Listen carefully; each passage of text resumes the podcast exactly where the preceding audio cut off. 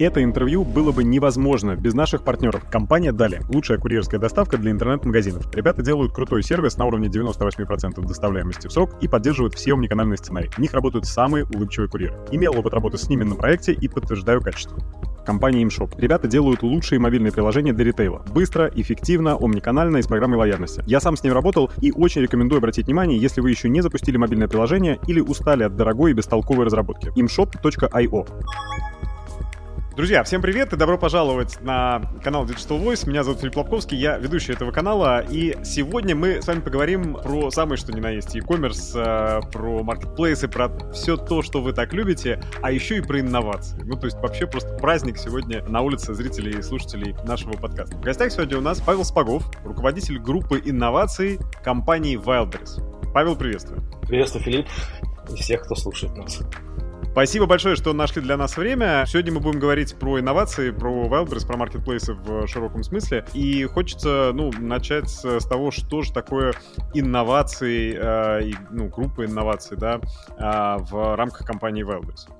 Может быть, расскажете немножко про себя. Да? Еще раз всем привет. Э, ну, могу так сказать. Понятно, что под словом инновации каждый подразумевает что-то свое, и подозреваю, что у каждого это определение верное. А, потому что его нужно смотреть в контексте, разумеется. Э, что касается нас, то мы под инновациями, ну, прежде всего, у нас фокус на складские инновации. Ну, мы так считаем, что э, основа бизнеса у нас это вот все, что происходит на, склад, на складе.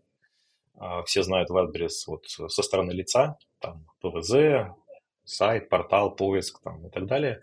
Но, наверное, 90% бизнеса все-таки генерится на складах. Поэтому все, что касается инноваций в нашем точки зрения, это прежде всего все, что находится на складе. Это то, как мы можем, используя там, новые технологии, какие-то новые подходы, решения, как мы можем улучшить эффективность, повысить эффективность работы склада прежде всего.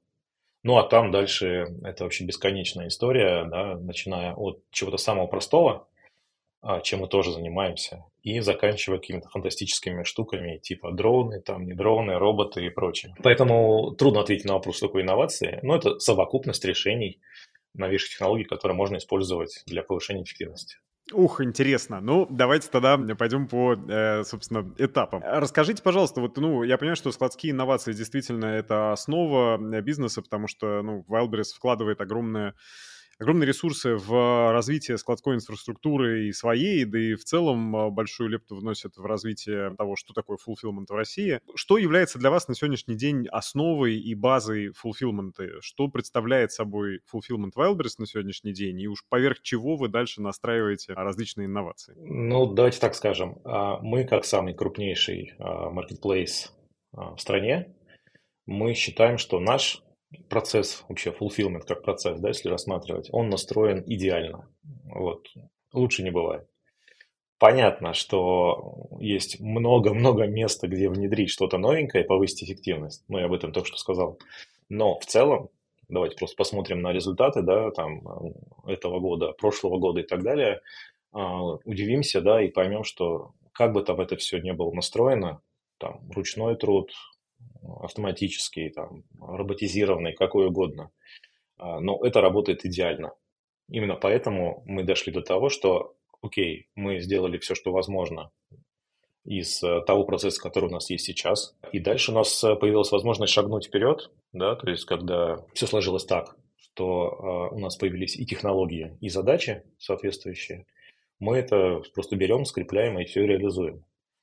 А, вот, что приводит к тому, что у нас э, довольно э, короткий срок окупаемости каждого проекта такого, просто в силу того, что, ну, опять же, как я сказал, да, мы выбрали максимум из текущего процесса, и это такая эволюция произошла да, до следующего этапа, следующего шага.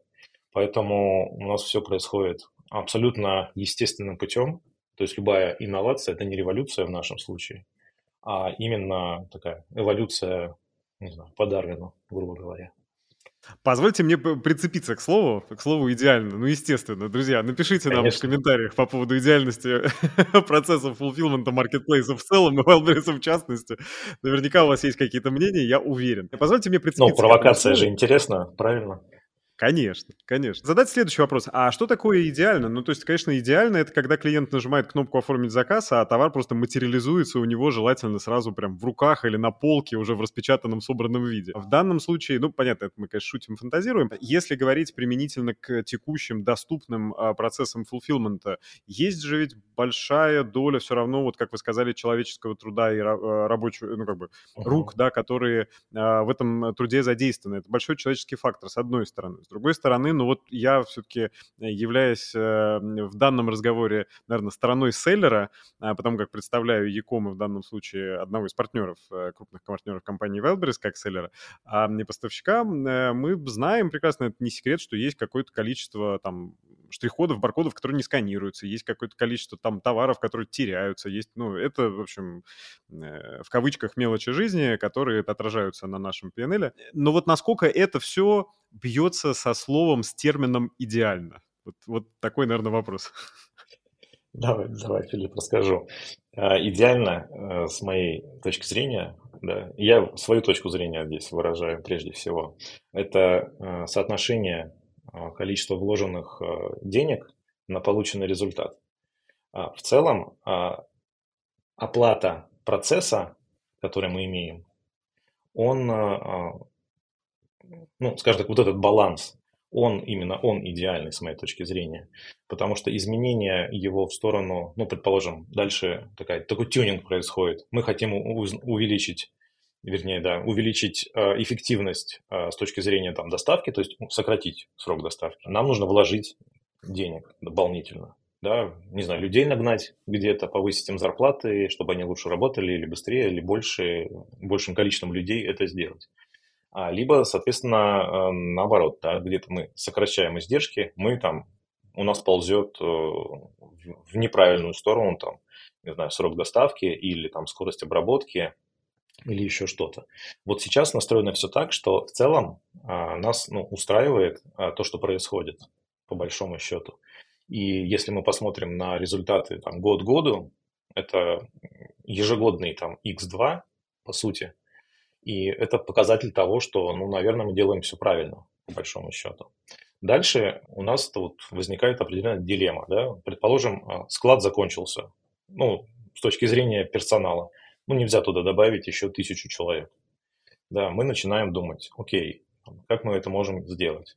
Ну и дальше уже стандартный процесс там, выбора решения, которое может автоматизировать, сократить там, э, не знаю, 200 человек из процесса, вложив там определенное количество денег. Я именно про такие эволюции говорю в нашем случае. Поэтому, если бы вот мы застыли в том режиме, как сейчас, и у нас не было задачи делать X2, следующий год, потом снова X2, потом, не знаю, еще сколько-то, а, мы бы, наверное, вот встали и работали, просто вот как есть. Но поскольку у нас генеральная а, линия партии, как у любого капиталистического производства, направлена на удвоение, лучше утроение оборота и прибыли, а мы, соответственно, ищем решение, как вот с той же площади получить больше денег. Поэтому все, так, все цинично и просто.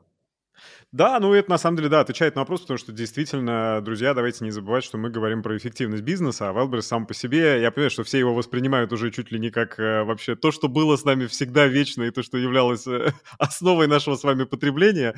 А, ну, может, для кого-то Wildberries, безусловно, есть другие маркетплейсы, но, в общем, давайте вспомним про то, что это тоже бизнес, есть некий возврат инвестиций и некая вообще эффективность да, этого бизнеса. С этой точки зрения это довольно понятно, да. Кинескоп – сервис для роста конверсии в карточках товара и вовлеченности пользователей через видеомеханики, поведенческая аналитика, SEO-оптимизация в плеере и другие инструменты. Подробности по ссылке в описании kinescope.io ru. Не можете определиться с выбором диджитал-подрядчика? Рейтинг Рунета – лучшее место для выбора. Есть рейтинг под все популярные услуги, куча фильтров, позволяющих выбрать подрядчика по цене, опыту, отзывам. Рейтинг.рунета.ру, ссылка в описании. Если говорить про те форматы, которые существуют, вот инновационность этих форматов, э, большие распределительные центры, большие fulfillment-центры а, занимают большую площадь, это все, ну вот, много товара, который там лежит. А, и занимает это место. Насколько на сегодняшний день, если говорить про не, про, не только про эффективность, но еще и про инновационность. Мы много слышим про микрофулфилменты, про то, что товар можно доставлять из места какого-то локального хранения, может быть, даже из, из точек продаж, из магазинов. А, наверняка вы много в эту сторону смотрели, думали. А, насколько это будущее сконцентрировано в больших фулфилментах, в развитии вот этих вот региональных кластеров, или же э, в микрофулфилментах в том, чтобы распределять это, может быть, оставлять у, вообще у вендора, у поставщика этот товар, забирать оттуда? Ну, вопрос хороший правильный. И не факт, что я на него смогу ответить. Просто потому, что у нас э, ну, команда, которая занимается вот таким настолько стратегическим планированием, скажем так, она, грубо говоря, сидит на другом этаже, да, и у них э, другие изначально источники информации. Мы, естественно, общаемся с э, руководством, там, собственниками, да, и мы доносим до них свою точку зрения. Мы э, с коллегами, наверное, 6 недель за последние там, 3 месяца провели в Китае, за три, за три захода, скажем так, и объездили крупнейших e-com игроков китайского рынка, прежде всего JD, JD.com, то, что они называют там, JD Logistic, у них ровно подход вот такой, как вы описали, да, у них там полторы тысячи складов разного образца, уровня, специализации и так далее, которые ну, действуют ровно как вот распределительный, микрораспределительный центр по всей территории Китая. Это им дает возможность вот свою программу а, по-моему, 11.2 называется, если не ошибаюсь, ну, могу напутать, но то есть то, что вы заказываете до 11 часов дня, доставляется вам в тот же день. Если после 11 дня, на следующий день. Это, конечно, идеальная какая-то картина, и она обеспечена прежде всего алгоритмами. Компания, да, а, прежде всего делает ставку, вкладывает в разработку софта, который, а, пусть там искусственный интеллект и так далее, не знаю, на чем там все построено, а, анализирует там, потребительские предпочтения, корзину, корзина, которая не выкуплена, товар, который вы просматривали, не знаю, погоду и так далее, да, и просто перераспределяет э, товаропоток между своими же складами, просто возит его туда-сюда обратно, с тем, чтобы обеспечить вот варежки, если выпал снег, грубо говоря. У нас, ну, не совсем так. Понятно, что нам есть к чему стремиться. Да, в целом, скажем так, в России не совсем, не совсем так еще, как в Китае. Все-таки там игроки уровня Амазона, и Амазон к ним ездит а сейчас уже перенимать опыт именно вот этот вот софтверный, аналитический, скажем так. А до этого их собственник ездил на Amazon 15 лет назад, смотрел, как у них все устроено. Поэтому здесь э, в такой клубок, который не стоит на месте, и я понимаю, что мы здесь а, с моей точки зрения, могли бы существенно прибавить в целом. Вот. Э, стратегически, понятно, решение будет приниматься руководителем. Да, сейчас у нас строятся склады большие. Мы пока держимся своей генеральной линии, да, и сделаем склады там 150 плюс тысяч квадратных метров, я имею в виду.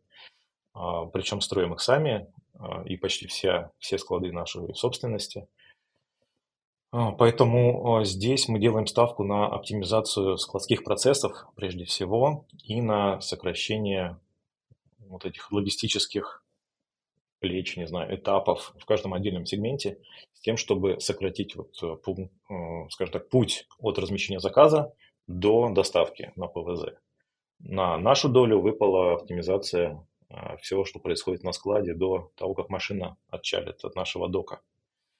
Вот, примерно вот в таком плане мы действуем. По-вашему, насколько, вот, ну, если не говорить применительно именно к компании Wildberries, потому что я понимаю, эм, просто применительно к российскому рынку, вот то, что вы увидели в Китае и тот уровень развития, на котором находятся они, в сравнении с тем, что является таким, ну, вот, стандартом, да, Якома, крупного Якома а, в России, насколько это просто большой разлет в в реальностях? Я бы не сказал, что разлет какой-то в принципе есть, какой-то прям существенный. Э, дело в том, что они начали вот лет 12 назад примерно, как те же JD, я, если вы не против, на них буду ссылаться. Просто они рассказали очень все откровенно, честно, как они развивались. Они лет 12 назад э, вложили кучу денег в автоматизацию всего вообще, вот все, что есть, все, что может двигаться, чтобы двигалось не человеком, а каким-то аппаратом. А после этого они поняли, что они пере, переинвестировали, скажем так. А текущие, текущие склады у них э, настроены так, что в них очень большая часть человеческого труда. Даже, ну, попробую объяснить. Предположим, приезжаешь на склад JD, все, все, что можно красиво автоматизировать, автоматизировано, то есть, ну, конвейеры, сортировщики, там, шаттлы ездят и так далее. И стоит еще несколько пустых, скажем так, мест, там, где должны работать люди. Они туда приходят работать тогда, когда возникает для этого необходимость.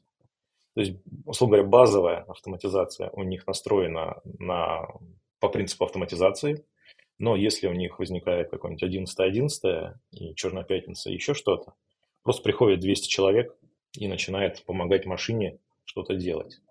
Вот, это их э, идеальная картина, то есть они настроили там какую-то медианную свою автоматизацию, которая базово работает, там все, что сверху, человек приходит, помогает. Наверное, это логично. И я знаю, что там тот же Озон, да, он э, далеко не везде, например, ставит сортировочные вот, гигантские лупы для того, чтобы что-то делать. Там, где можно человека использовать, это будет эффективнее. Ну, логично так и сделать. Зачем? Зачем тратить? Вот. Другое дело, что надо настроить процесс правильно. Вот это вот самая главная проблема. Это как раз туда, в сторону аналитики, и, наверное, у нас главные люди в компании, что у нас, что в Озоне, это именно то ли бизнес-аналитики или там аналитики складских процессов, дата-аналитики, которые могут сказать, ребята, вот товаропоток будет такой, вам хватит э, три человека, зачем вам тут какой-то этот робот Зачем? Ну, вот три человека все делают, нормально. Слушайте, а интересно, как это отражается на селлере? Потому что э, как только появляется такой алгоритм, и как только появляется э, возможность посчитать оборачиваемость, ну, по-хорошему, любой, кстати, такой как бы ответственный хороший селлер, он и сам вообще считает свою оборачиваемость и понимает примерно, сколько куда надо отгрузить, э, чтобы товар там не замораживался, потому что хранить на маркетплейсах далеко не бесплатно, в общем, и дорого, и можно вообще свой бизнес угробить, если так вот похоронить на каком-нибудь распределительном центре товар. Насколько хранение вместо одного большого распределительного центра на, там, не знаю, 15 тысячах маленьких будет означать, что селлеры должны быть другими, потому что это означает другой объем товара доступного, это означает другую логистику первой мили э, от селлера до этих э, э точек или открытия собственных офлайн точек. Есть ли вот эта разница между тем, что мы видим в России и то, что вы увидели в Китае? Я скажу так, кто-то за это должен будет заплатить так или иначе. А, и это будет конечный потребитель, очевидно. А, то есть, э, в принципе, для, э, для правильной настройки, условно говоря, механизма нужна только лишь информация, в какой момент времени потребуются лыжи, в каком городе, грубо говоря, когда там снег выпадет, ну, грубо говоря. А дальше кто заплатит за перемещение, там, Wildberries возьмет деньги, чтобы привезти из, ну, с большого склада туда, где ожидаются осадки правильные да, для катания, а, окей, тогда он возьмет деньги с селлера. Да. Если селлер сам хочет докинуть просто сколько-то там десятков а, пар туда, где он считает, что они продадутся, тоже окей, нормально. Но он же вложит эти деньги в стоимость, в стоимость, в стоимость товара, соответственно, да, стоимость доставки. Вот, поэтому тут, ну как, количество э, денег э, на рынке останется тем же самым, они по-другому распределятся. Вот. В целом, с нашей точки зрения, с моей точки зрения, наша задача в том, чтобы дать эту информацию, если ее у селлера нет, вот эту вот аналитическую, где, когда что-то понадобится или, наоборот, что-то не понадобится, а, вовремя и в нужном ну, виде, качестве, не знаю. А, с тем, чтобы просто принимать правильные решения. Нам тоже невыгодно хранить бесконечно лыжи, даже если за них платят на складе, да, потому что мы же можем вместо них положить что-нибудь более оборачиваемое. И, ну, понятно, там это умные пацаны у нас считают, там всякие штрафы, не штрафы, высоко, высокооборачиваемые, низкооборачиваемые все эти товары. Но, тем не менее, нам-то выгоднее прокачивать как можно больше товара через э, наш склад. Ну, это же, на самом деле, как ни странно, выгодно самому селлеру, чтобы их товары не залеживались, не терялись, там, не забывались и так далее. Поэтому тут вроде как все заинтересованы, но кто-то должен делать вот первый шаг. Мы-то его делаем, да, может быть, не все и не всегда довольны, но у нас прямо сотни людей этим занимаются. Поэтому, ну, мы стараемся, пусть другие тоже постараются. Вы затронули интересную штуку по поводу репортинга и аналитики, который предоставляется селлерам. Насколько, по-вашему, потому что в целом э, китайский рынок и, ну, там, собственного якома у ритейлеров, в общем, нету причин открывать, потому что просто ну, не нужно, это какое-то странное действие. У нас э, была Шерон Гай, руководитель э, крупных компаний, крупных селлеров на Alibaba. Посмотрите интервью, если еще не видели, найдите в поиске. Но эм, и она нам рассказывала, что никому не приходит в голову открывать D2C e-commerce в Китае, потому что на маркетплейсе уже есть ответы на тот самый любимый ваш вопрос под названием «А кто же владеет клиентом? А как же я с ним через CRM коммуницировать буду?» Все через маркетплейсы можно делать. Я не буду вас мучить на тему того, а, как можно будет коммуницировать на Wildberries с клиентами, но вот э, как коммуницировать с вендорами и поставщиками с точки зрения логистики, склада, остатков товара и так далее, увидели ли вы какую-то значительную разницу в том, а, какой набор э, функций отчетов получают сегодня российские вендоры и вот э, к чему имеют доступ китайские вендоры? Наверное, не смогу я на этот вопрос ответить, честно скажу, да. Не хочу ни на свою территорию залезать. Я могу сказать, э, чем я там, грубо говоря, недоволен, э, когда к нам на склад приходит товар не по форме, так скажем, упакованный, описанный, обернутый и так далее. Вот но это совсем другая история, да, а просто это сильно влияет на автоматизацию. Потому что для автоматизации что главное? Чтобы все было стандартного размера, стандартной формы и стандартной упаковки. Вот тогда будет идеально. А еще лучше, чтобы шика правильно были наклеены. Вот. Какие они? Они, конечно, получают, возможно, они получают отчеты, которыми они не сильно довольны, и, наверное, мстят таким образом, упаковывая все не так, как нужно. Вот. Но по, по факту мне кажется, у нас э, достаточное количество отчетов, чтобы сделать правильные выводы. Ну, честно, мы же ничего не скрываем, да, мы получаем какой-то фидбэк от них, э, ну, особенно от крупных э, игроков. Я же пересекаюсь, ну, с условной там какой-нибудь Glory Jeans или там, не знаю, Sportmaster или кто-то еще, они все присутствуют помимо своего а, а, так сказать, направления продаж, да, то есть у них мультиканальность так называемая или омниканальность они есть и там, и там, да, и у них там а, обороты у нас на Wildberries, наверное, зачастую больше, чем у собственного канала продаж. Естественно, а у них у всех а, есть вопросы и определенные претензии. С тем, что, ребята, вот мы с вами работаем, там сотни миллионов у нас обороты, но вы нам не вовремя чего-то даете или не так даете. Ну вот мы им говорим, ну зато вы тоже хороши, грубо говоря, ну, постояли и разошлись. Вот. А так или иначе все это решается, разумеется, да, никаких там прямо скандалов, э, интриг и расследований не происходит. Ну, пределов совершенства нет, сами понимаете, да. Мы свои отчеты допиливаем так, как э, клиент желает. Ну, мы стараемся допилить, да, в порядке живой очереди. Они либо подстраиваются, да, под наши отчетности или там под наши требования там по доставке. Ну, либо не подстраиваются, уходят на другие маркетплейсы, потом возвращаются с этих маркетплейсов, уходят одновременно ко всем маркетплейсам.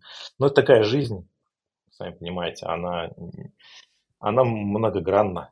Здесь очень Этим хорошо понимаю, потому что как бы мы не любили какой-то один маркетплейс, в общем, да, безусловно, конечно, продажи случаются на разных, так скажем так. Поэтому, конечно... Да, мы этому очень рады кстати. Да, да. Умный вендор, он, безусловно, омниканален и присутствует э, везде, где продажи случаются. Это, это нормально. А вот интересную штуку вы затронули по поводу стандартизации э, поставки, упаковки и так далее. Мне кажется, что, ну, действительно, Wildberries приложил уже много усилий к тому, чтобы стандартизировать эти наклейки ШК там и а, ну, ну, да. упаковки. И я и, и каждый раз, каждый сезон я радуюсь тому, как прекрасно дизайнеры ваши подходят к этим презентациям, которые вы рассылаете вендорам, значит, как, как вы стараетесь вот эти презентации презентации сделать более понятными, уж куда наклеить, как распечатать, значит, как не надо клеить.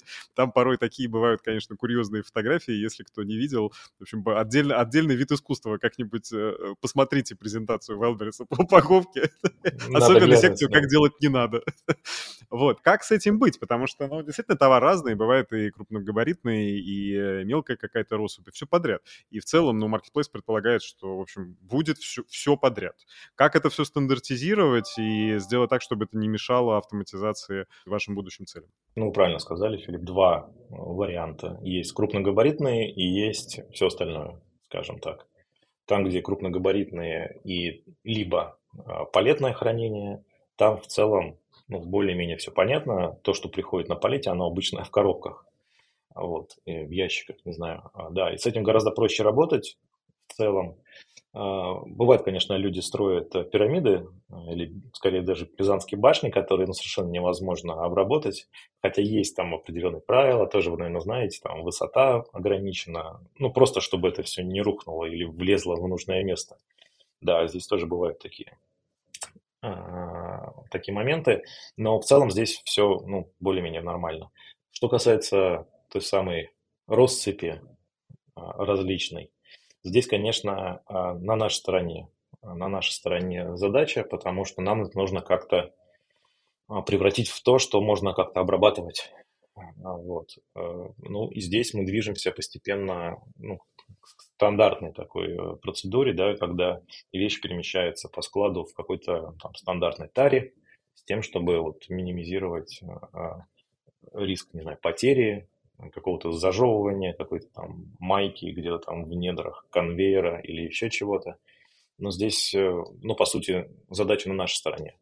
Да, и здесь, ну, не будешь там требовать от э, поставщика там, пару носков упаковывать в коробку, условно говоря, в отдельную, да, бокс какой-то. Но здесь проблема, и, кстати говоря, такая же проблема есть, ну, не буду говорить про наших э, российских игроков, китайцев. Я много-много посетил, посмотрел эти, эти самые э, зажеванные майки и прочие предметы гардероба где-то там между роликов. Это нормально. Ну, то есть как, это плохо, но это нормально а, для, для складов, да, поэтому, ну, здесь главное – это тара. Вот, поэтому там, где вот э, россыпью и прочим, у нас практически нет претензий. Это я основываюсь, кстати говоря, на общении ежедневном практически с людьми, которые принимают этот товар. Конкретные вот руководители смены, например. Они так относятся э, требовательно, но с пониманием. Да? То есть, если это холодильник на холодильнике сверху стоит, да, могут и развернуть. Ну, сказать, ребята, ну, не по ГОСТу привезли. Пожалуйста, увезите и привезите заново, как положено. Вот. Там, где возможно пойти там, навстречу, естественно, нам не нужно делать так, чтобы селлер к нам приезжал четыре раза с неправильными упаковками. Да? Он, он и место занимает на гейте, и в целом это, ну, это в целом неправильно. Вот. Поэтому э, не думаю, что есть прямо какие-то здесь недовольства, проблемы. Вот. Но мы и здесь пытаемся что-то оптимизировать, что-то улучшить для наших селлеров с тем, чтобы ну, принимать максимально быстро, четко, без особых там каких-то претензий ни на чем не основанных. Вот, ровно так, как написано в правилах, чтобы всем понимали, если он едет с соблюдением всем, то у него не было вопросов внезапных. Да? А если он едет и знает, что там два пункта, ну точно, вот, прям на шару, да, как говорится, проскочить, нет, не проскочит. Гарантирую. Слушайте, а вот э, если говорить про то, как процессы работают на самом складе, то насколько на сегодняшний день процессы на складе Wildberries, ну и вообще в целом в инновационной, ну, в логистике будущего можно роботизировать, можно передать вот э, в руки роботов и, может быть, алгоритмов? Ну, сугубо мое личное мнение, я не видел адекватного применения роботов на, на складе. Ну, в России точно, в Китае довольно э, избирательно, я так скажу. Есть э, процессы, которые хорошо ложатся в роботизацию. Прежде всего, это перемещение груза да, с точки А в точку Б. Есть определенные тонкости в этом. Э, мы много тестировали разных решений и тестируем. И вот еще роботизация у нас много отнимает времени. Прежде всего, пилотирование разных решений наших э, и не только наших э, ребят, которые их делают – но в целом очень такой тонкий момент здесь есть, тонкий вопрос. Э, это довольно дорогие вообще решения в целом. И поэтому для них нужно э, очень избирательно подходить к выбору процесса, который мы хотим роботизировать. Если мы говорим про, опять же, перемещение грузов, то нам нужно понимать, что да, под палету робот не заедет. Да, там нам нужно чтобы поставить 30 тысяч палет, а, сделать их готовыми для роботизации, нам нужно их подставить на подставки специально, под которые робот заедет. То есть нужно просто сварить сварщику 30 тысяч подставок, например. Ну, вроде есть, смешной вопрос такой. уперлась в сварщика. Да, в том-то и дело. А, с одной стороны, это довольно забавно просто-напросто, но с другой стороны, это сильно повышает в том числе и стоимость а, всего проекта. Ну, понятно, это не ключевой момент, разумеется, да, но это приходится учитывать на самом деле. Вот, а, да, но мало, мало того, нужно же, чтобы и тот самый э, водитель погрузчика поставил палету четко на на подставку. Не просто вот в любое место на полу в радиусе, там, я не знаю, трех квадратных метров. Нет, ну ему же тоже надо постараться поставить, потому что тут, ну, либо давайте будем фантазировать дальше и возьмем авто, роботизированный погрузчик. Да, шагнем еще дальше. Ну, можно тогда абсурд дойти на самом деле, да, потому что в целом, если предположить, что вот нам нужно вот кровь из носа сделать все роботизированно, мы можем постараться и сделать. Опять вопрос, надо это или нет – непонятно. Очень интересное решение по сортировке роботами. Ну, наверное, вот все знают, все видели э, сортировку на SDK, да, вот этот Geek Plus, по ссылочке ездят все шустрые роботы, скидывают. В целом э, интересное решение. Есть похожие, но чуть-чуть другие, тоже где много-много сотен роботов участвуют маленьких в сортировке. Это интересно, нам кажется, а мы там хотим в обозримом будущем это потестировать. К сожалению, э, российские наши компании, партнеры не могут предложить толком ничего из э, роботизации. Есть прототипы, и мы даже участвуем в этих проектах. Мы, собственно, оплачиваем изготовление прототипов, по большому счету. Вкладываемся, например, предоставлением площадей для тестирований, потому что мы могли бы там 3000 метров использовать для других целей, да, пола ценного, бетонного, а мы его отдаем для роботов. Вот катайтесь. Отапливаемого, вот. таким, наверное. Отапливаемого помещения, да, очень освещенного, ну, вы знаете, в общем. Ну, поэтому мы таким образом свои инвестиции делаем в это. И, наверное, главный э, проект, который предлагают все, это товар к сборщику, прежде всего возить стеллажи или палеты на станцию сборки. Ну, мы не видим особо э, экономической целесообразности в этом. Можно по-разному считать. При желании мы можем на бумаге нарисовать, что он будет выгоден. Вот. Но пока вот все пилоты, которые у нас были, показывают, что ну такая тема спорная. Товар должен быть достаточно оборачиваем, чтобы очередь стояла да, из роботов и палет. Ну и в целом там много технических вопросов, а, много требований там, не знаю, к чистоте пола, условно говоря, например, в том числе. Ну, вообще интересно, да, у нас есть направление даже отдельной роботизации, там и свои конструктора появились, и проектировщики, которые с опытом работы в этой сфере, которые активно изучают и проектируют своих роботов. Но даже опыт Яндекса показывает, что ну, Яндекс роботизация существует, но может они обидятся, но роботизации на Яндексе не существует. Я бы так сказал. Ну, по-серьезному, если подходить, да. Ну, то есть, что-то есть, но в жизни это, к сожалению, не, не покрывает всего, где их потенциально даже можно применить. Все-таки это такой совсем начальный этап развития. Ну да, роверы, которые ездят по уютной Белой площади в, на Белорусском вокзале, это все-таки не роверы, которые ну, в общем, э, доставляют 100% э, всех посылок. Это действительно большая... Ну, я даже про Dark Store говорю, да, вот где mm. пере, перемещаются а, роботы вертикальные, берут там по 6 или сколько там, 7 ящиков сразу, везут на станцию сборки. Нет, это решение это нормальное, и оно, наверное, даже, ну, то есть оно точно рабочее, скажем так. Здесь э, ребята молодцы. Насколько это можно масштабировать вот в рамках всего, и есть ли в этом смысл, вот здесь вопрос большой. Понятно, что вся информация только у них а, скрыта. В недрах Яндекса, насколько это можно и нужно просто масштабировать. Вот это, конечно, интересно было узнать. Ну, в общем, да, коллеги из Яндекса, надо будет сделать с вами интервью на эту тему. В целом, ваше мнение как эксперта, а, куда двигается и будет в, ну, действительно, в таком применительном поле двигаться инновация в последней мире? Ну, вопрос такой, наверное, даже сложный, я бы сказал. С одной стороны, у нас нет, ну или там грубо говоря, практически там нет курьерской доставки. И то, опять же, чему удивляются китайцы, я про них много сегодня буду говорить, они там мне запомнились, многие моменты, они там удивляются, что только, оказывается, в России есть пункты выдачи заказов, они не могли понять. Ну, мне трудно было даже на английский это перевести ну, адекватно для них, чтобы они поняли. Но вроде мы нашли с ними правильную дефиницию для всего этого. Они поняли, да, потому что они говорят, что вот у них 300 тысяч курьеров. JD 300 тысяч курьеров. Город практически. У нас. Это у одного маркетплейса. Да, вот. Мы говорим, не, ребята, подождите, у нас там 30 тысяч пунктов выдачи. И этого достаточно, чтобы они были чуть ли не через подъезд друг от друга находились. Вот, они посмотрели, и они тут изучили наш опыт, а, так как, видимо, Озоновский, ну и всех остальных, у кого есть ПВЗ, как основной да, способ доставки.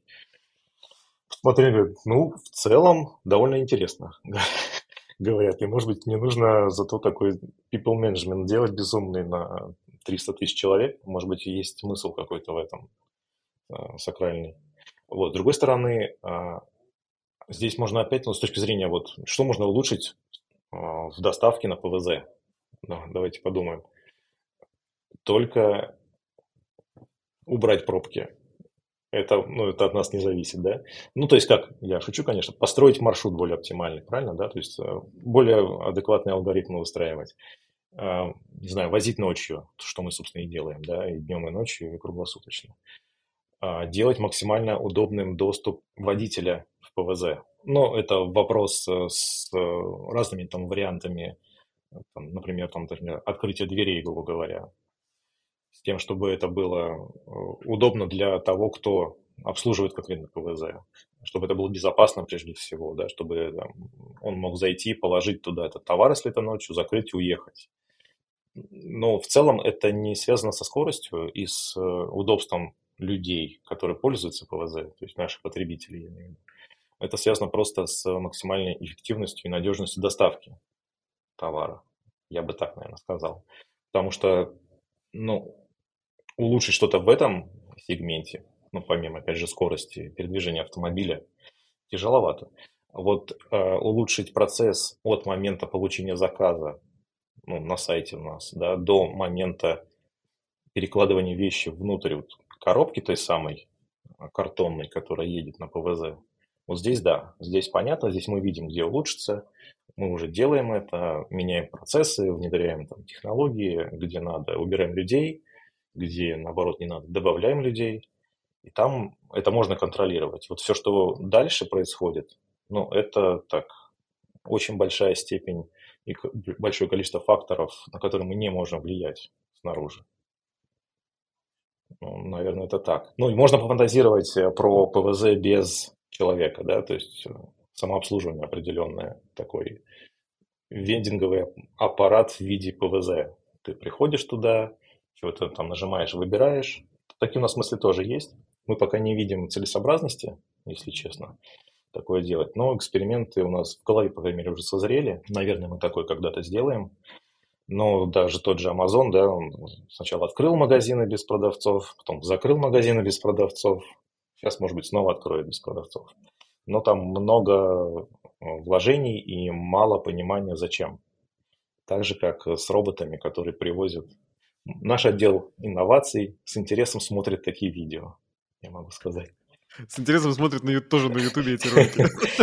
Да, доставка дронами, как они с высоты 15 метров бросают на землю коробку с чем-то бьющимся, наверное, а может быть и нет. Вот, поэтому, э, ну, как бы смех смехом, да, ну, понятно, мы следим за всеми этими э, идеями, а их много у людей, того же Boston Dynamics, не, не помню, кто сейчас им владеет, да, но э, по факту это их работа. Брать деньги у инвестора, показывать красивые видео и зарабатывать на, на чем-то другом. Есть, есть вот. такая Мы профессия, брать деньги у инвестора. Да. Окей, а здесь вот на самом деле хочется уточнить. Инвестиции для Wildberries — это дело внутреннее или вы открыты к предложениям от э, различных стартапов или там каких-то предпринимателей, разработчиков, инженеров, которые вот а, могут прийти? Потому что это на самом деле по-разному устроено в разных крупных компаниях. Есть компании, которые прямо учреждают какие-то специальные... Вот у нас есть, кстати, Digital Voice инноваторы, которые ведет мой коллега Евгений Джамалов, и, ну, там, не знаю, вот МТС там учреждает какой-нибудь фонд, говорят, мы тут сейчас миллиард рублей раздадим всем, кто обогатит нас разными инновациями. Ну, они компания цифровая, там немножко другая история. А вот как у Wildberries? Ну, у нас э, в двух направлениях все это движется, на самом деле. Первое направление – это наше партнерство со, с, с фондом Сколково. Все, что с этим связано, по сути, они закрывают эту часть. Ну, даже не буду в детали вдаваться, все и так примерно понимают, как это там происходит, с какими способами и так далее. Да, там акселераторы, мероприятия, совместные форумы и так далее. Мы везде стараемся участвовать, стараемся там, помогать рынку, а, быть, скажем, в авангарде всего этого в том числе. А, ну и вкладывать деньги, собственно, в, в наше партнерство в том числе. С другой стороны, э, мы внутри себя активно развиваем направление инноваций. Мы делаем, строим так называемое вот это вот открытое окно инноваций, как это принято называть. Да, у меня специально обученные мои сотрудники этим занимаются. Да, скоро, наверное, мы что-то презентуем, а, покажем, как это все а, выглядит и куда тем самым людям с идеями обратиться, куда писать. С точки зрения инвестиций, почему нет? Мы, естественно, открыты ко всему к этому. Мы готовы изучать рынок, мы готовы рассматривать любые предложения, по сути, и готовы даже экспериментировать в пользу всего рынка. По сути, мы что-то можем изучить, и такое уже было на самом деле. Нам не подходит по определенным там, причинам, скажем так. То ли в процесс не ложится, то ли э, что-то там нас не устраивает или не устраивает там, самого так называемого изобретателя, да, вот, но мы можем сказать, что ребята, вот, у нас с вами не сложилось, но мы готовы вот вас, условно говоря, рекомендовать рынку, потому что мы изучили, мы сделали пилот, все хорошо, ну, не подошло, бывает. Вот. Но для рынка мы сделали определенную работу, мы его проверили, этого игрока. Вот. Почему бы и нет? У нас были такие случаи, когда мы говорим, да, ребята, если что, обращайтесь, мы вам можем дать даже рекомендацию. В целом так. Wildberries approved, грубо говоря. Круто, новый стикер. Хорошо, Примерно. хорошо. Подытоживая вот разговор про инновации, про перенятие китайского опыта, что бы вы могли выделить э, как наиболее впечатлившее вас, вот, наверное, да, из э, того клиентского опыта, который есть на китайском рынке, и, может быть, даже не то, что вы планируете внедрять, а просто то, что действительно ну, там, впечатлило?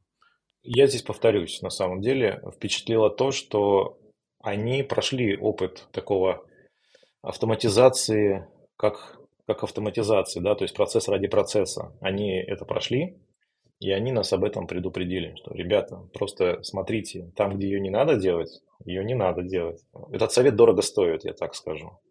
Прям много миллиардов рублей этот совет стоит, потому что мы, а, основываясь там на своем опыте, да, на нашем видении, даже пусть это подкреплено цифрами, аналитики там, и так далее, просто а, подход, когда можно делать автоматизацию не всего там процесса, а части процесса, или не закладываясь там на 5 лет вперед, предполагать, что мы вырастем э, там x2, потом еще умножить на 5, сколько это будет, даже трудно посчитать. А можно сделать чуть меньше, но закладывая а, место и возможность для подключения человека к определенным процессам. Вот это, наверное, ну, впечатлило больше всего. То есть это было просто самое полезное, наверное, из того, что мы узнали и увидели. Потому что склады, которые мы посещали, лидеров там, Тайняо, JD, ну, много-много вот самых главных их игроков и их клиентов, естественно, которые они автоматизируют. А склады, ну, полупустые. И полупустые они именно потому, что мы были, условно говоря, в октябре, когда был там Симат, а, а не 11 ноября, когда там происходит ну, катастрофа. Вот. Именно вот у них такая логика работы прежде всего, да, то есть есть нормальная работа, а есть работа на пределе, и это длится там сколько-то недель в году, скажем так. Вот. Поэтому э, делать так, чтобы вот все было автоматизировано от края до края, ну, нет такой необходимости. То есть эффективность или как осознанность в этом очень важна. Круто. И я, конечно, уверен, что и Wildberries э, с э, вашей командой вы сможете применить это для того, чтобы э, разросшийся, в общем, бизнес и вот этот то, что стало для людей уже просто частью жизни ежедневной, ну, как-то, да, действительно автоматизировать, систематизировать. И это красивая картинка, когда у такого игрока с тремя сотнями тысяч курьеров склад полупустой, потому что все, что надо, уже было собрано и в SLA уже отгружено и уже едет к клиентам. Это круто. В том числе, да, да, да. Павел, спасибо вам большое за очень интересное интервью, за интересный разговор. Мы чуть-чуть для себя приоткрыли завесу того, что же такое инновации в самом крупном а, маркетплейсе в России. И уверен, что инновации в Wildberries будут развиваться. Мы желаем вам больших успехов, будем с интересом наблюдать. Спасибо большое, что пригласили. А, друзья, если у вас есть какой-то инновационный проект, который вы хотите предложить Wildberries, а, то ссылка будет в описании. Вы можете для самого крупного маркетплейса, возможно, предложить инновацию, которая все изменит, и заживем мы по-другому. А, Павел, спасибо большое. До новых встреч. Всего доброго. Пока-пока. До свидания.